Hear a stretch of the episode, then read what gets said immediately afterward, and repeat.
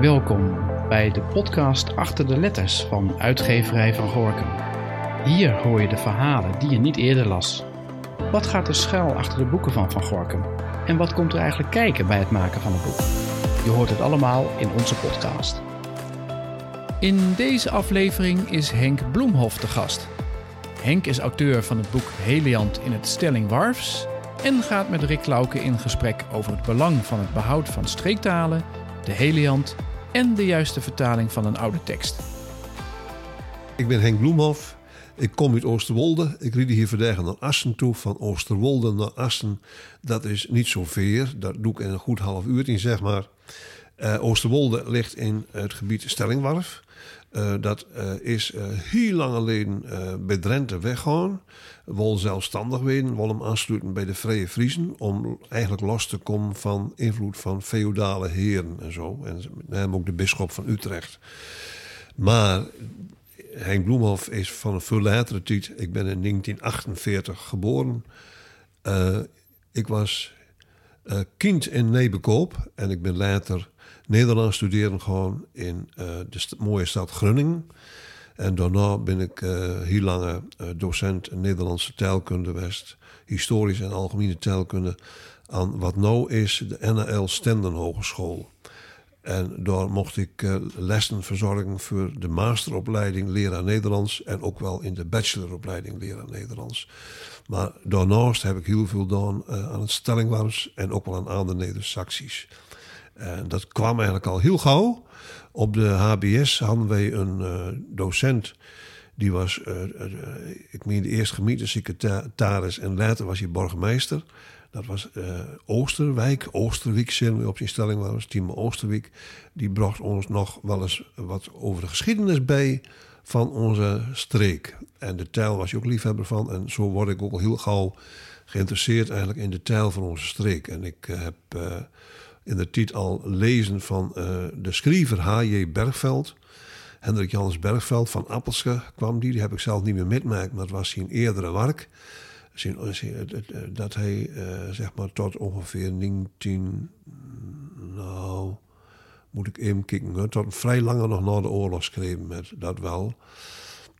En dat werk heb ik ook later uitgegeven in de zin van editeerd. En het is uitgegeven bij de streektalinstelling, stelling waar we waar ik in de tijd ook met oprichter van West hebben. Dat was in het begin van de jaren 70. Toen kwam er eigenlijk een, een, een nieuwe beweging op gang bij ons om de streektaal uh, overeind te houden en er veel meer aan te doen als gebruikelijk was. En dat loopt ook wel weer wat parallel met andere regio's zoals Drenthe en hier en daar in Overijssel en ook uh, Groningen niet te vergeten, dat alles weer opnieuw in opkomst was. Ja, nou ja, dan zit ik al op heel veel wat, wat bredere sporen. Daar komen we straks nog wel weer op terug. Ja, laat ik gewoon afronden ja. met te zeggen dat ik uh, in Oosterwolde woon en ik trouwd ben met Filomeen Bloemhof de Bruin. Uh, drie kinderen heb en inmiddels ook drie kleinkinderen. En daar hebben we heel veel plezier van gehad en hebben we nog altijd natuurlijk. Ja, nou leuk, goed om te horen. Hè, dat mensen ook een beeld hebben van wie is Henk Bloemhof. Ja. Um, en we zitten hier vandaag natuurlijk om uh, te praten over, over het boek. Ja. Wat je, wat je geschreven hebt. Ja de vertaling eigenlijk van, uh, van de Heliant in het uh, stelling Werfs. Ja. Op zijn Nederlands stelling Warfs, volgens mij. Uh, ja, in dialect. heel goed, ja. Um, wat, wat is de Heliant eigenlijk? Want ik, ik moest het zelf eerst ook opzoeken. ja, ja. En ik denk dat heel veel mensen met die vraag zullen zitten. Ja, dat is heel, heel begrijpelijk. Aan de andere kant ook, ook weer niet zo, want het schijnt toch echt voor kenners ook altijd wel een heel belangrijk uh, uh, geschrift was hem, een heel belangrijk kunstwerk. En er zal dan ook uh, een van de sprekers binnenkort op 16 september ook op ingaan. Is echt een kunstwerk van, zoals wij zeggen, van de boomste planken. het is eigenlijk een, het, verhaal, het vertelt het verhaal van Jezus Christus.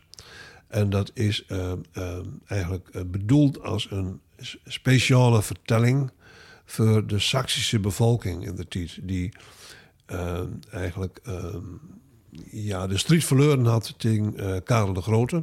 Karel de Grote die gewoon dat hele gebied van de Saksen, en dan moet je denken aan vanaf de Veluwe tot, tot heel ver in het oosten, zeg maar, het gebied eh, van, nou ja, in, van zeg maar, de lijn uh, nog oostelijker als Hamburg en Kiel en zo'n soort plakken.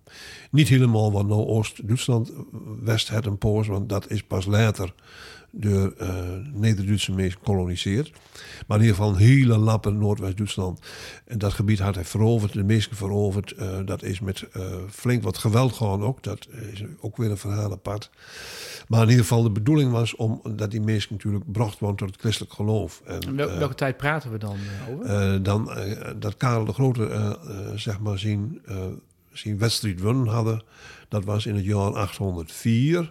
Maar toen had die oorlog al een jaar of dertig geduurd. En dat was uh, met. Uh, dan leek het weer wat op vrede, maar dan begonnen weer andere groepen opstandig te worden. En dus dat was wat een, nou, een guerrilla-achtige toestand vast. Maar 804 doe is dan uh, door een, een, een, punt achterkomen. En toen kwam dus de tijd van de integratie eigenlijk van het Saksische gebied bij of in dat grote Frankische Rijk van, van Karel de Grote. En nou was het zo dat hij uh, hadden een zoon, Lodewijk de Vrome. Lodewijk de Vrome. En die het opdracht gegeven om uh, de Heliant uh, te schrijven. En het ging er dan om, om het verhaal van Jezus Christus nou te vertellen, maar toespitst op de Saksische bevolking. Dat zij, zeg maar, via een, een, een bepaalde, zeg maar, ja, eigen kleur aan dat verhaal beter begrepen kon wat eh, Jezus Christus voor boodschap te brengen hadden en eh, hoe ze daar het beste met omgaan kon. En nu is het aardige dat de studie van die Heliant uh, ook wel weer oplevert het dat die Heliant, Heliant betekent de redder, de genezende, de, de, als het ware de, de verlosser van ons, hè, dus dat staat voor Jezus Christus.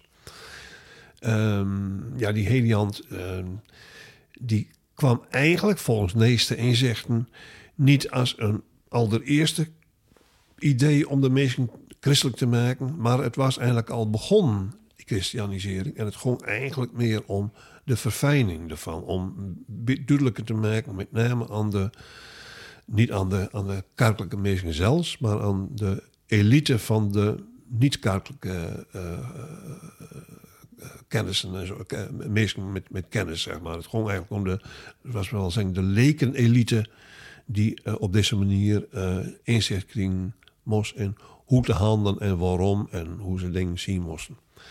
Dat is het, dat is het verhaal van Heliant en dat is dus in de tijd geschreven rond het jaar 830. Daar is natuurlijk de nodige discussie over van wanneer het nou precies was en waar en wat en zo. Uh, heel interessant hoor, daar gaat het niet om, maar om het een beetje kort te. En uh, ja, dat, uh, dat hele verhaal, dat was natuurlijk doe indrukwekkend. het was ook weer niet zo uniek, want Lodewijk de Vrome misschien ook vergelijkbare acties ondernomen hebben naar Denen toe. maar, en, en op wel meer plakken. En er waren meer teksten voor de christianisering, zoals we dan tegenwoordig zeggen. Maar dit was wel heel bijzonder. Het is een, het is een, een een heel uh, mooi kunstwerk wat op de Old-Germaanse manieren bracht is. Met, uh, met stafriem en zo. Dus niet met eindriem zoals we het kennen van Sinterklaasriem. Maar met beginriem. Dus de letters die moeten dan moeten een aantal keren, echt maar in de twee regels, moet er eigenlijk duidelijk nadruk komen op beginletters. Zo zou ik het maar in volgende zeggen. En uh, dat soort riem, daar werkt men tegenwoordig niet zoveel meer mee. Maar dat zit hier wel in. Wij hebben trouwens uh, eerst wel gedacht van, uh, als ik over we spreek, spreek ik ook over collega Nijen Twilha, Jan Nijen Twilha, die de Salans editie maakt. Het. Ja, want hij wordt niet alleen maar in de stelling Werfs wordt hij dan vertaald. Hè? Nee. Ook in het Salans, maar hij was ook Drents. Al, hij, was ook. Ja, Drents komt ook nog. Hè. Hij was al uh, in het Nederlands een keer vertaald. Uh, maar ook in allerlei andere talen. Dus dat voert nog wel, wel wat te ver. Maar het Nederlands is hij, uh, ik meen 2006, 2006, 2007 meen ik, is die drok van.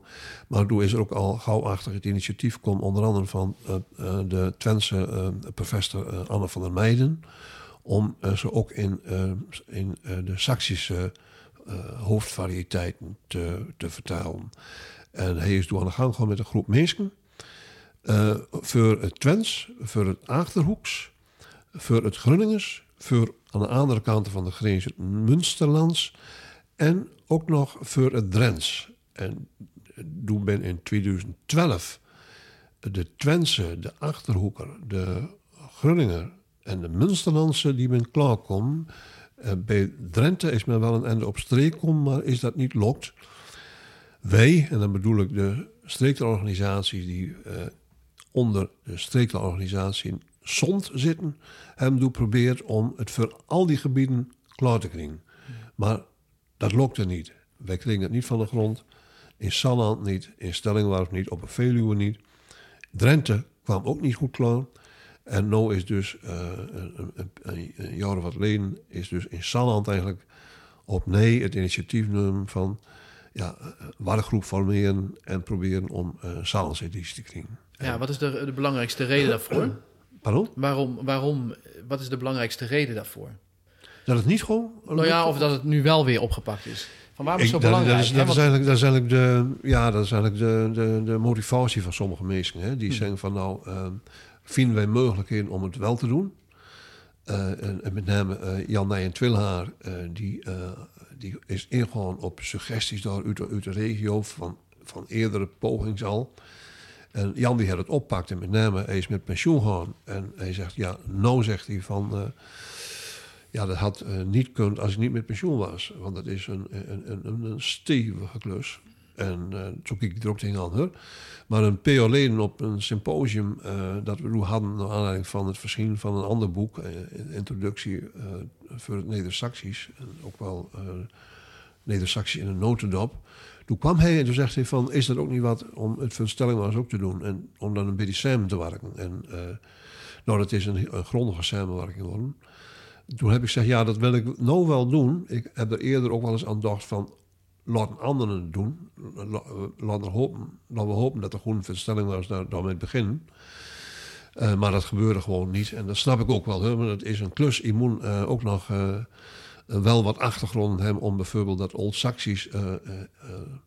om daarin te komen. Hè. Ik, lezen, vlot lezen is sowieso al niet een ding. Dat, dat doe je niet zo makkelijk maar je moet eigenlijk wel uh, zeg maar de achtergrond hebben, de opleiding, het, het, het, het apparaat hebben van woordenboeken, grammatica's, uh, uh, detailstudies, om, om daar wat vat op te krijgen.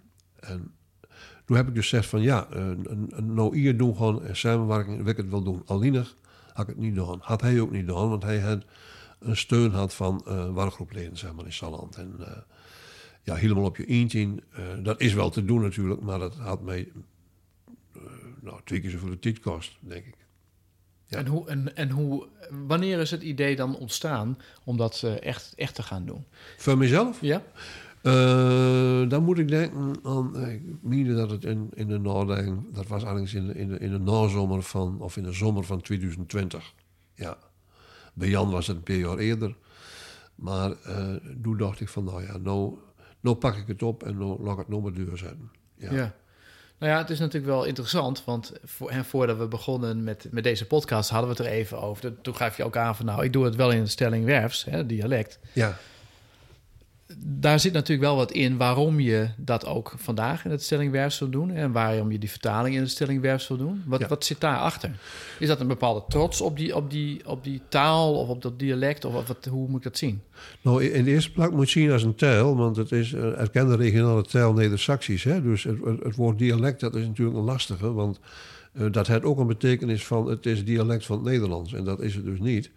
Uh, die schoolmeesterachtigheid moet ik er toch in ingooien. Ja, heel goed. Uh, maar um, uh, het Neder-Saxisch heeft zijn variëteiten en de huttenstelling was ook bij. En ja, ik, ik was altijd al zo van, het moet niet... Het is natuurlijk niet de bedoeling om het Nederlands te verdringen, waarom zou je dat willen? Hè? Maar wel om het overeind te houden in een levendig gebruik. En dat betekent ook dat je het eigenlijk in al zijn mooie en minder mooie kan gebruiken kunnen. Uh, dat betekent uh, uh, voor plezier, voor de lol, voor serieuze gedichten. Het kan ook voor ernstige gedichten gaan als het bijvoorbeeld om een rouwbeklag gaat. die hele taal is geschikt voor alles in je leven. En dat moet je gewoon dan ook doen. Ik vind dat het beweerd blijven moet in levendig gebruik. Nou, dat vind ik dus gewoon. En dus handel ik door nou. Hè. In, in 1980, 81, toen was er eens een keer een symposium van de Nederlandse maatschappij voor de Maatschappij voor Nederlandse Letterkunde. Ik zeg het in verkeerd, neem me niet kwalijk. En daar mocht ik ook een, een, een, reden houden, of een, een, een, een soort lezing was het meer in een soort setting, ook over streektaal. En daar heb ik nu al gezegd van, wij moeten het Neder-Saxisch gebruiken gewoon als cultuurtaal. Net als andere taal gewoon gebruiken als cultuurtaal. En uh, dat heb ik doeven, vind ik nog. En dat, ik heb dus in de stelling waarom ook altijd. Uh, het, stelling was voor opzetting dan. Als iemand me nog echt niet liep te verstaan, dan ga ik over op het Nederlands. Maar, of op het Engels, want dat kun je tegenwoordig ook zomaar, kun je ook zomaar uh, hanteren natuurlijk. Maar als het even kan, gewoon stelling was gebruiken. En dat zeg ik ook tegen anderen, dat kunnen we het beste doen. En dat is dus ook in dit verhaal zo. En, en hier komt, nog, uh, komt nogal wat dingen bij, uh, Rick. Want uh, stellingwaarders hadden vroeger maar weinig artikels... en er worden maar weinig in schreeuwen en er worden maar weinig in boeken gepubliceerd. En dat hebben we in de tijd, in de jaren 70, toen we begonnen met die negen golf als het ware voor de streektaal... met de, met de instelling van het Streektaalinstituut, Stelling waar stond en we proberen wel om veel boeken ook in de stellingwaars uh, te maken, zodat mensen ook in hun eigen taal lezen kunnen. En uh, ja, dat ook waarderen zullen om, om de zeggingskracht van die taal. En uh, dat betekent ook dat je dus een literatuur als ontwikkelen. En daar ontbrak wat mij betreft nog wel het een en ander aan. en gelukkig ben er allerhande schrijvers die uh, uh, poëzie, uh, proza, ook wel toneel, muziek geschreven hebben. En dat nog doen. maar er horen ook wel wat, wat andere dingen bij wetenschappelijk werk.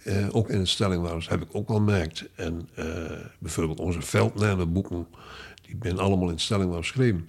En ik vind ook dit, dat het wel mooi wezen zal, als ook in stelling was dus, die tekst te lezen wezen zal. Het is eigenlijk, kun je zeggen, een, een tekst van Vere Veurel, die handen met te maken. Die hele uh, christianisering van ons gebied.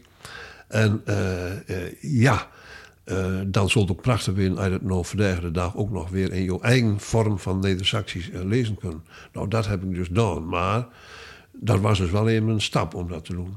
Ja, ben je er trots op? Nee, ik ben, het woord trots, dat ligt uh, stelling niet zo.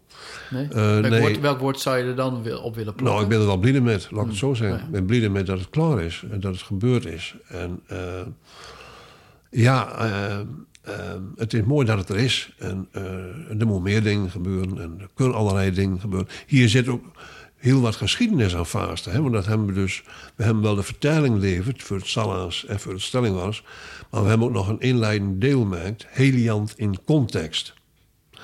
En waarom was dat ook vooral aan de ene kant van, ja, hoe staat het nou in die Helian-traditie, ons verhaal?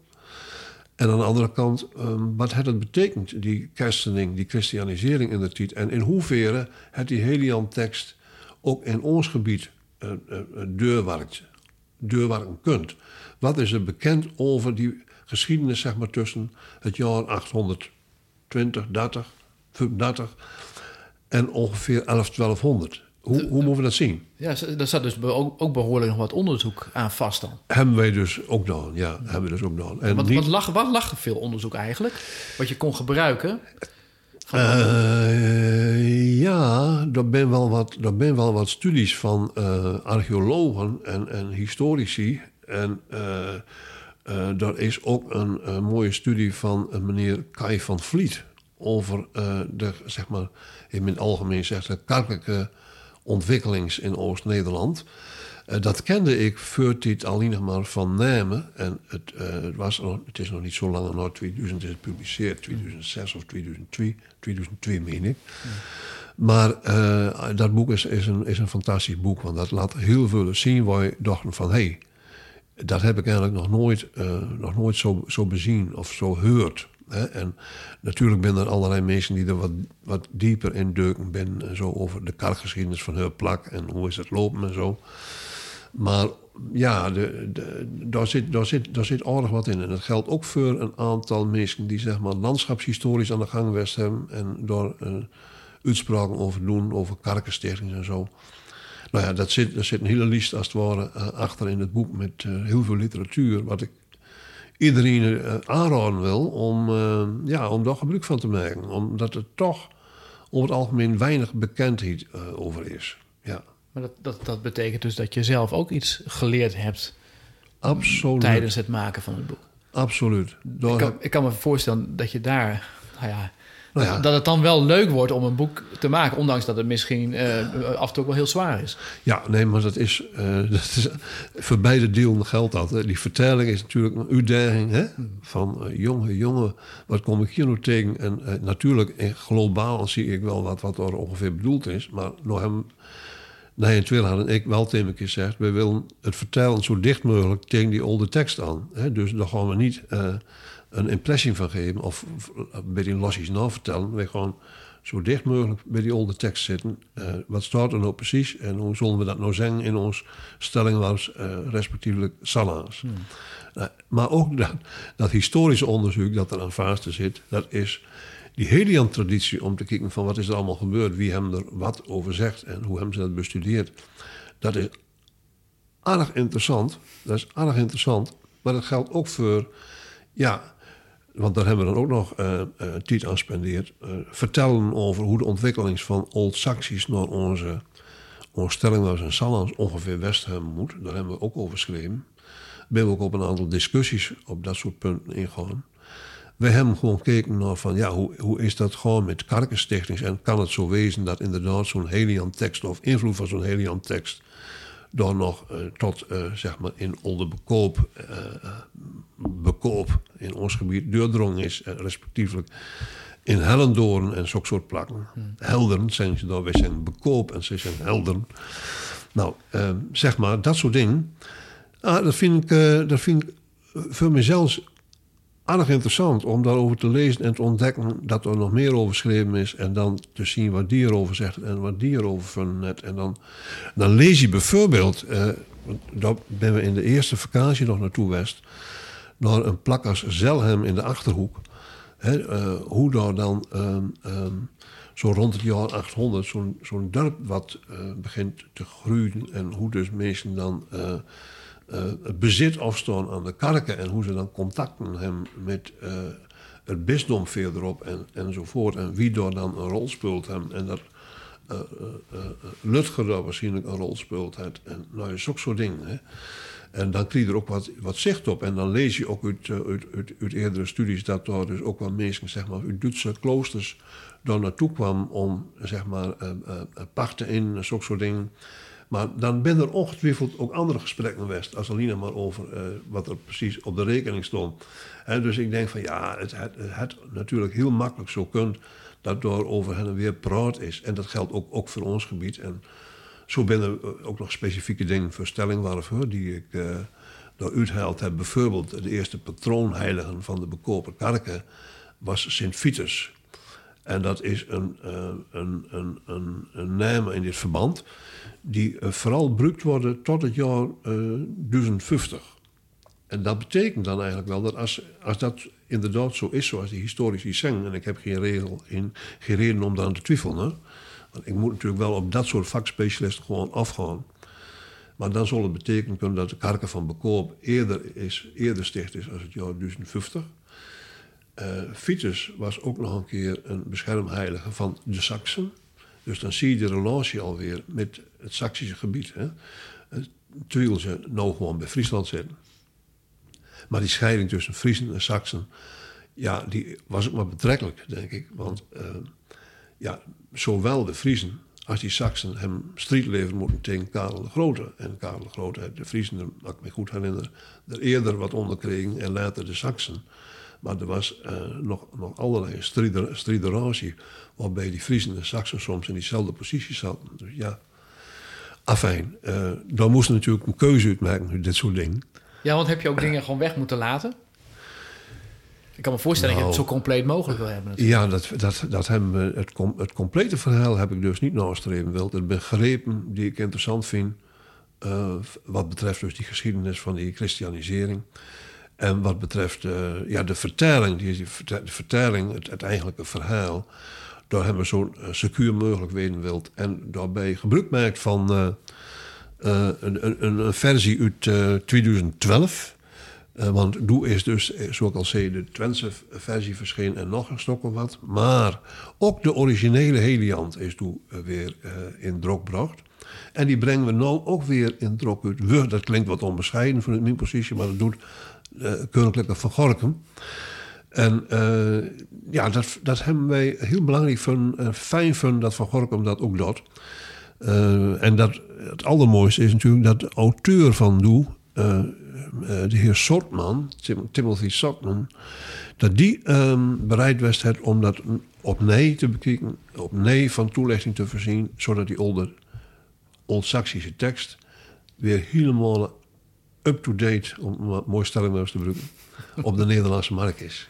Hel, helpt het om, om, uh, om, om de, de streektalen weer voor het voetlicht te brengen? Je gaf net al aan dat je er eigenlijk 50 jaar mee bezig bent, in de jaren 70. Ja, ja, ja. Uh, ook met het doel om het te behouden. Ja. Helpt het? Het helpt wel wat, maar onvoldoende vind ik. Ja? Uh, ik het eerste is, hoe helpt het? Ja, elke keer als dit, mooie, dit soort mooie culturele producties verschijnen, dan is er een, vaak een golf van enthousiasme bij mensen. En wat interessant, en nooit van gehoord. En uh, uh, hoe is het mogelijk? En wat is, dat, wat is er toch mooi, zo'n streektel? Of wat is het aardig? Of wat is het dichterbij? Want de eigen tel brengt de zaken veel dichterbij vaak. Hè? Dat, dat, dat, dat is jouw gevoelsleven dan. Die tel die zit veel dichter bij jou. Als, als dat de memmetel is, je eigen tel is. Als hij het in een andere tel hem niks ten nadele van die andere. Hmm. Maar die is hier zo nou niet. Hè? Klopt. Dus dat. dat um, in die zin helpt het. De waardering is altijd, of hier vast ook al voor, is groot. Hè? Uh, alleen nog um, helpt het structureel. Uh, en dan bedoel ik, uh, dringt het deur in de, in de geesten van de mensen in algemene zin dat hier behalve alles wat er dergelijks in het Nederlands gebeurt, ook heel veel gebeurt in het Neder-Saxisch. Namelijk, in de hoofden van de mensen speelt het nog altijd.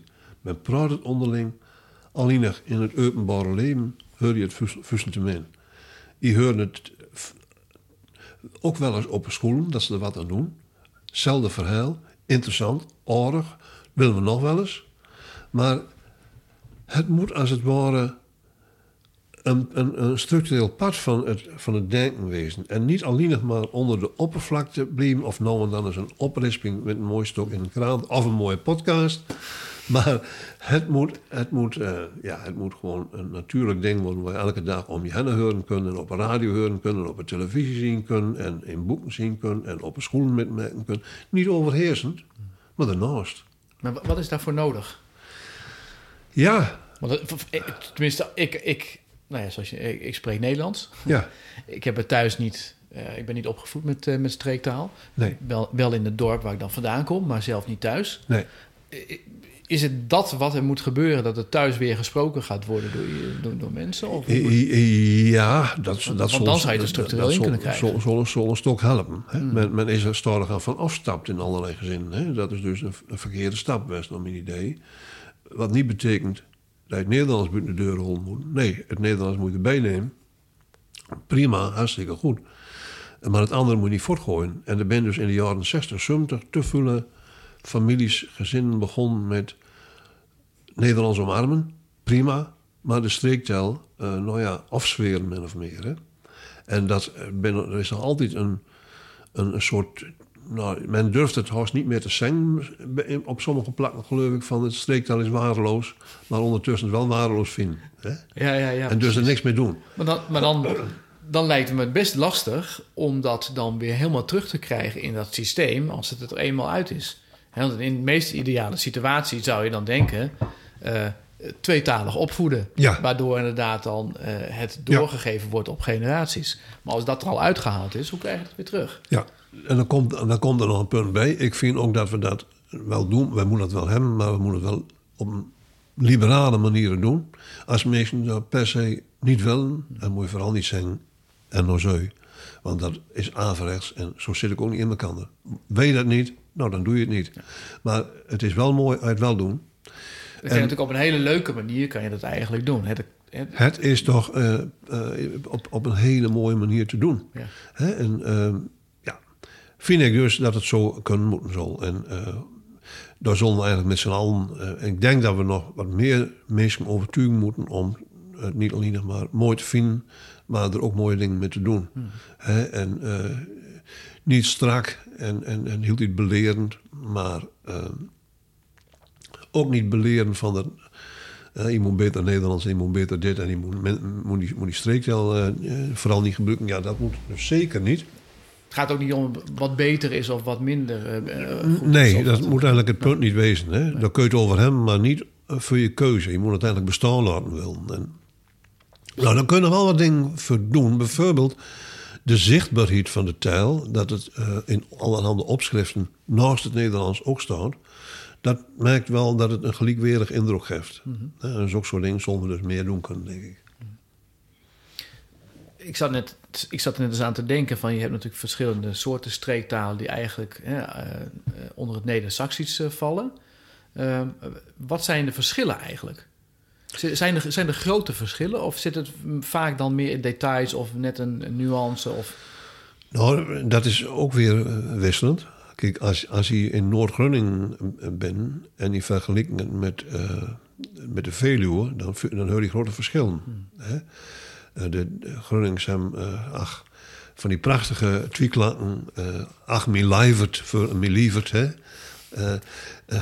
maar zie, ja, in Drenthe, stelling waarom ligt er dichter een keer, tegen een keer aan. Dan kun je zeggen levert en lievert. En, en, en, en dus Zuidwest-Drenthe, daar verschillen wij helemaal niet zo voelen met, als stelling was. Maar leef, hij dan weer in Drenthe. Hij met het woord bouk ook zoiets. Dat is in Midden-Drenthe boek. En, en oh, ja. in Zuid-Drenthe is het boek en boek en zo. Een boek. Dus ja, dat is een... Uh, of Zuidwest-Drenthe dan met name. Dus dat soort lichte verschillen. Hij, maar als je wat verder uit elkaar kijken... dan zijn de verschillen wel behoorlijk groot. Hè? Maar dat hindert eigenlijk niks. Want ja, um, men is redelijk gauw aan elkaar gewend als ik in Groningen ben op het Hoge Land en ik praat door stelling was, wat ik graag doe, want dan praat ik meestal ook Gronings weer om als het even kan. Mhm. Hè? Dan, dan is die verstaanbaarheid, uh, dan zit er wel eens een keer een woord dat je niet ken. Maar ja, dat hij soms in het Nederlands ook nog wel eens doet. Ja. ja, maar zelfs over de grens naar Duitsland uh, is het geen enkel probleem om een beetje uh, hè, nee. in streektaal te praten. Och nee, als je dat hoort, dan zeggen oh, die komt ook uh, uit, uit, het noorden of Ja. zo. Hè? En, uh, ja, dat is, dat is altijd goed. Geeft, geeft dat dan ook een gevoel van verwantschap met elkaar? Nou, dat heb ik zelf wel, hè. Met, uh, met, met Noord-Duitsland wel, jawel. En jawel, ook wel met Achterhoek en de Veluwe en zo. Maar het is ook weer niet zo, dat, want ik bedoel, mijn vrouw komt uit een Brahma's familie. En die, mijn vrouw praat vertreffelijk stellingwaardig, maar die, dat, het Brahma's hoor in de familie, vind ik ook mooi. Ja. En dat is ook op dezelfde manier wel als verbindend. Het is wij van het platteland of zoiets. Is hij dan weer zo'n Ja. soort gevoel of zo, weet je wel? ja, ja, dat is toch mooi? Ja, ja, wij hebben daar echt eh, plezier mee met zulke dingen. Ja. Ja. En hij dan soms eh, van die oude, oude volksliedjes ook. eh, dat hebben we vroeger ook wel vaak eh, naar, naar optredens was van Vlaamse volksmuzikanten en zo. Nou, die, die dan prachtige, prachtige dingen. En dan eh, klonk allemaal zo gezellig als wat. En eh, ja. Nee, dat heeft, een extra gevoel, hè, die, de streektaal. En ook, eh, ook, ook met Noord-Duitsland. Daar heb je ook eh folkzingers en... en, en eh, ja, die, die mensen die een prachtige mooie muziek. En het is, het is er nog, het is er nog.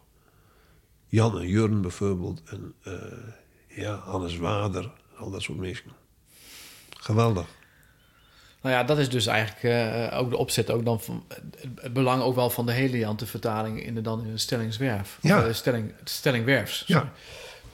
Ja, en eh, het, is, het is net wat je zegt van wat moet er dan nog, nog gebeuren. Want we hebben het nog even over, over muziek gehad. Maar als je nou kijkt naar wat er aan muziek is in het Drents. In het Grunnings. In het Limburgs en zo. Dan denk je van... Er is zoveel en mensen vinden het prachtig. Het wordt vaak gedreed. Wat maakt het... Hoe kan het nou toch dat mensen dat toch soms ook nog weer negatief over die streektaal zijn? Waarom gebruik je het niet gewoon meer? Dus ik denk, nou... We moeten gewoon vooruit Ja. verdans wat de Twenten naar Verken zeggen Ja. en eh, eh, gewoon doen. Hoe, hoe heb je het maken van het boek eh, ervaren? Nou, dat is een, een, een boekmerk, maar dit is niet het eerste boek. Een boekmerk is altijd een prachtige onderneming. Dat is heel mooi. Ehm, dus het is ook gewoon werken. Ja. Nee, dat vind ik gewoon, dat vind ik gewoon mooi. En ja, je probeert dat werk zo efficiënt mogelijk te doen. Hè. De, uh... Hoeveel tijd besteed je er dan per dag aan bijvoorbeeld? Ben, ben, jij een schrijver die dan zegt van ik ga om acht uur zitten en ik heb mijn ritme en ik stop op een bepaalde tijd? Of ben je meer een, schrijver die zegt van goh, het is wel een beetje afhankelijk van hoe ik me op de dag voel? Of nee, nee, nee, nee. In, in, dit geval zeker niet. Uh, heb ik gewoon gezegd van nou structureel um, uh, zoveel, zoveel doen in de weken. Bijvoorbeeld een, een heufstok of zoals het in het Old-Saxisch heet, een fiete. En zoals weet noemen een kapitel. Eh, op die manier wel. Dat ligt alweer heel dicht bij Duits. Ja, ja, ja, ja. ja. En uh, ja, zo, zo ongeveer. En uh, ik heb het in samenwerking gedaan met Nijen Twilha. Dus als hij dus zijn eerste uh, grondversie had, dan kreeg ik die en gewoon die vervolgens bekijken en afwegen en zelf vertellen en tot mijn eigen vertelling komen. Dan was er weer wat onderlinge discussie over hoe dit en hoe dat enzovoort. Dus dat, ook dat proces was er. Uh, maar nee, dan, dan, dan, dan, uh, dan ben dus een anderhalf jaar dat ik toch wel anderhalve dag op zijn minst in de weken door aan de gang was. Soms langer hoor. En dan ga ik ook wel deur, ja. Ja. Ga ook wel deur met zeg maar de naslagwerken om me heen. Maar nog lastige momenten? Dat je het even niet zag zitten of dat je denkt van poeh, waar ben ik aan begonnen? Nou, dat luister wel eens. Van, uh, gaat je altijd meer tijd kosten, denk je dan. Als dat als je docht dan in, je, in je stoutste droom. Maar echt, echt lastige momenten niet. Nee, nee. Want het is een ding, je weet, je kunt hier op een bepaalde manier gewoon uitkomen. En als je oplossing A niet zitten zien, dan neem je oplossing B als je die er beter uitkomt. Je probeert het beste na te streamen. En dat, dat, dat is het dan. Hè? En uh, nou goed, dat inleidend deal ja, uh, dat wist ik van tevoren niet precies waar ik aan begon. Maar ja, dan zie je toch ook al gauw weer, als je dan bepaalde werken hebt en die zien weer hoe die naar andere boeken verwijzen en uh, die Harry de B. En uh, nou ja, ik heb aardig, ik heb aardig wat naslagwerken in, in mijn studeerkamer staan. Dus ja, daar is dan wat mee te doen. Ja, ja precies. En ehm, zou, je, zou je het nog een keer willen doen? Ehm, nou, de Heliant, dat zal ik denk ik eh, niet weer doen.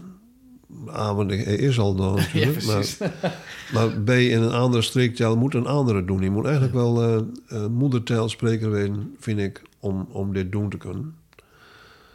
En... maar het is, het is wel zo... Kijk, met het, met het Old Saxisch bleef ik wel aan de gang. Ik wou, ja, ik wou, ik wou ook zeggen, van misschien is een andere vraag beter door uh, het te, aan je te vragen van, goh, zouden er dan ook nog andere boeken zijn die je eigenlijk in stellingwerfs zou willen maken op deze manier om het nog meer voor het voetlicht te Nou, dat, dat, is een, uh, een ding wat ik waarschijnlijk niet doen ga, maar ik heb er wel eens aan gedacht om zeg maar andere, andere teksten uit de internationale literatuur uh, toch, toch toch uh, ook in stelling was te brengen. Het, uh, en, en soms ook wel, dat heb ik ook wel eens gedaan met liedteksten of zo, dat, dat ik die omzetten wil. Uh, maar aan de andere kant, ja, het vraagt zoveel tijd en ik heb nog andere dingen die ik. het onderzoek, het taalonderzoek, het schrijven van een stelling was woordenboek, ben ik ook nog met aan de gang. Dus dat wil ik toch de komende tijd voor aan geven. En, en de geschiedenis van het Old Saxisch en zo, dat, die ontwikkeling daarvan, ja, dat, dat op mezelf. Maar ik hoop wel, en ik reken er ook wel op dat uh, de Heliant uh, over een jaar ook in het Drents verschijnt. Hè? Want uh, Henk Nijkeuter, hele goede kunde van mij, die had dat plan. En ik hoop werkelijk dat hij ook deurborduurend op wat er eerder al wat gedaan is, dat hij er ook mee komt. Dus het, wordt, het, het mogelijk is, stimuleren Jan en Twilla en ik wel anderen om, om zoks ook te doen, ja. ja. Ik ben heel benieuwd. En ik denk dat wij een heel mooi gesprek hebben uh, gevoerd op deze manier. ik zit even te denken, ik heb verder geen vragen meer.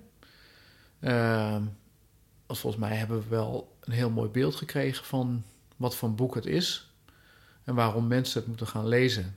Ja. Zeker mensen die geïnteresseerd zijn in de stelling werfs. Ja. Eh, of misschien ook wel in het Salans of in het Drents. Dat ze toch eens kunnen gaan kijken van... hé, hey, waar verschilt het dan bijvoorbeeld mee met de vertaling hè, in een andere streek dan? Ja, want dat is inderdaad ook interessant. En wat ik ook nog als ervaring had heb, eh, al vertelende en al werkende eraan, en dat is dan misschien wel een, mooie afsluiter, eh, dat je het, het, het verhaal van, van Jezus Christus, dat komt dan nog eens extra en opnieuw bij je binnen. Hè?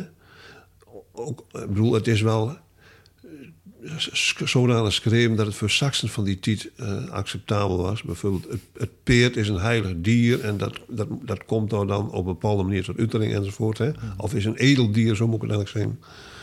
Uh, maar goed, het, het, van Jezus Christus, dat komt ook over op je. En dat, ik ben zelf buitenkerkelijk, maar het heeft me toch wel weer even opnieuw aangrepen wat er verteld wordt.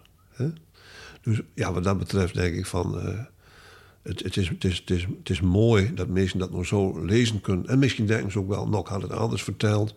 Nou, moesten vooral vinden. Uh, maar ik weet nog wel bijvoorbeeld, en dan, dat is dan de echte afsluiter. Uh, lang geleden uh, op, op, op een soort catechisatie-les was het van dominee op legere school, openbare lagere school. Die het verhaal van de verloren zoon. En dat moesten wij nou vertellen. En uh, dat heb ik toen in mijn eigen woorden ook naverteld. Want hij had het voorlezen. En dat, hij vond al dat ik het heel aardig naverteld had. Nou, dat is nog dat. Maar toen later las ik dat in het stellingwars van de schrijver Bergveld. En toen dacht ik, ja, hier blikt weer, nou komt het nog weer veel eigener over. Dus ja, dat punt wat ik toch nog geen besmerkt hebben aan het einde. Dat is eigenlijk wat je nou ja, wat je hoopt wat het bij mensen doet. Ja, dat het uh, gewoon als gewoon eigen voelt en van hé, hey, ik heb dit nou in, in mijn, mijn wereld, in, in mijn taal, heb ik dat. Ja, is op mij overbracht.